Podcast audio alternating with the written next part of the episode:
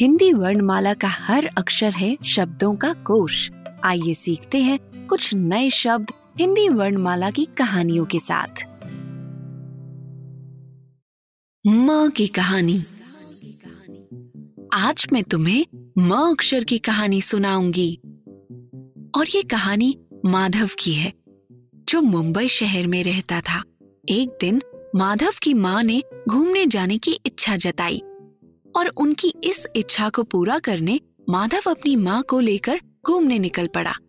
सबसे पहले माधव मथुरा आया, जो कि एक बहुत ही सुंदर शहर था। मथुरा इसलिए महत्वपूर्ण माना जाता है क्योंकि यही भगवान श्री कृष्ण की जन्मभूमि भी है। जन्मभूमि? क्या होती है दीदी?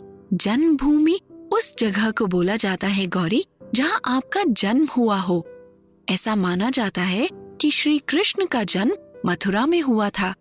तो जैसा मैं बता रही थी, सबसे पहले माधव अपनी माँ को भगवान श्री कृष्ण की जन्मभूमि ही लेकर गया। मंदिर में दर्शन करके माधव की माँ का मन खुश हो गया। उसके बाद माधव अपनी माँ के साथ मधुबन घूमने गया। मधुबन में भी कृष्ण भगवान का एक मंदिर है। कुछ दिन मधुबन में बिताने के बाद माधव अपनी माँ के साथ मनाली घूमने निकल गया। मनाली में बहुत सुंदर पहाड़ हैं। सर्दियों के महीने में यहाँ बर्फ़ भी गिरती है। पर फ़िलहाल मनाली में मौसम बहुत अच्छा था। न ज़्यादा सर्दी थी, न ज़्यादा गर्मी। मनाली में माधव ने अपनी माँ को बहुत सुंदर सुंदर जगह दिखाई। कभी वो लोग नदी के किनारे बैठकर पानी में मछली देखते, कभी वो किसी सुंदर से बगीचे में फूलों की महक महसूस करते तो कभी वो किसी पहाड़ की चोटी पर बैठकर नीले आसमान को देखते। पहाड़ की भी चोटी होती है पूजा दीदी। पहाड़ के ऊपरी हिस्से को पहाड़ की चोटी कहते हैं। ऐसे ही एक बगीचे में माधव की माँ मिट्टी में अपने पैर रख कर बैठी थी। तभी उनके पैरों में कुछ गुदगुदी सी हुई। माधव की माँ ने चौंक कर अपने पैरों को वहाँ से हटा लिया।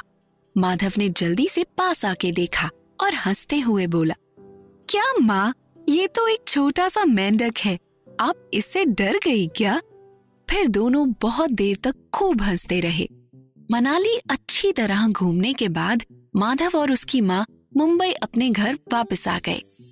हाँ तो बताओ गौरी इस कहानी में कौन कौन से शब्द म से आए म से माधव म से मुंबई म से माँ म से मथुरा म से महत्वपूर्ण म से माना म से मंदिर म से मन अब आगे अंजलि बताएगी म से मधुबन म से मनाली, म से महीना, म से मौसम, म से मछली, म से महक, म से महसूस, म से मिट्टी, म से मेंढक।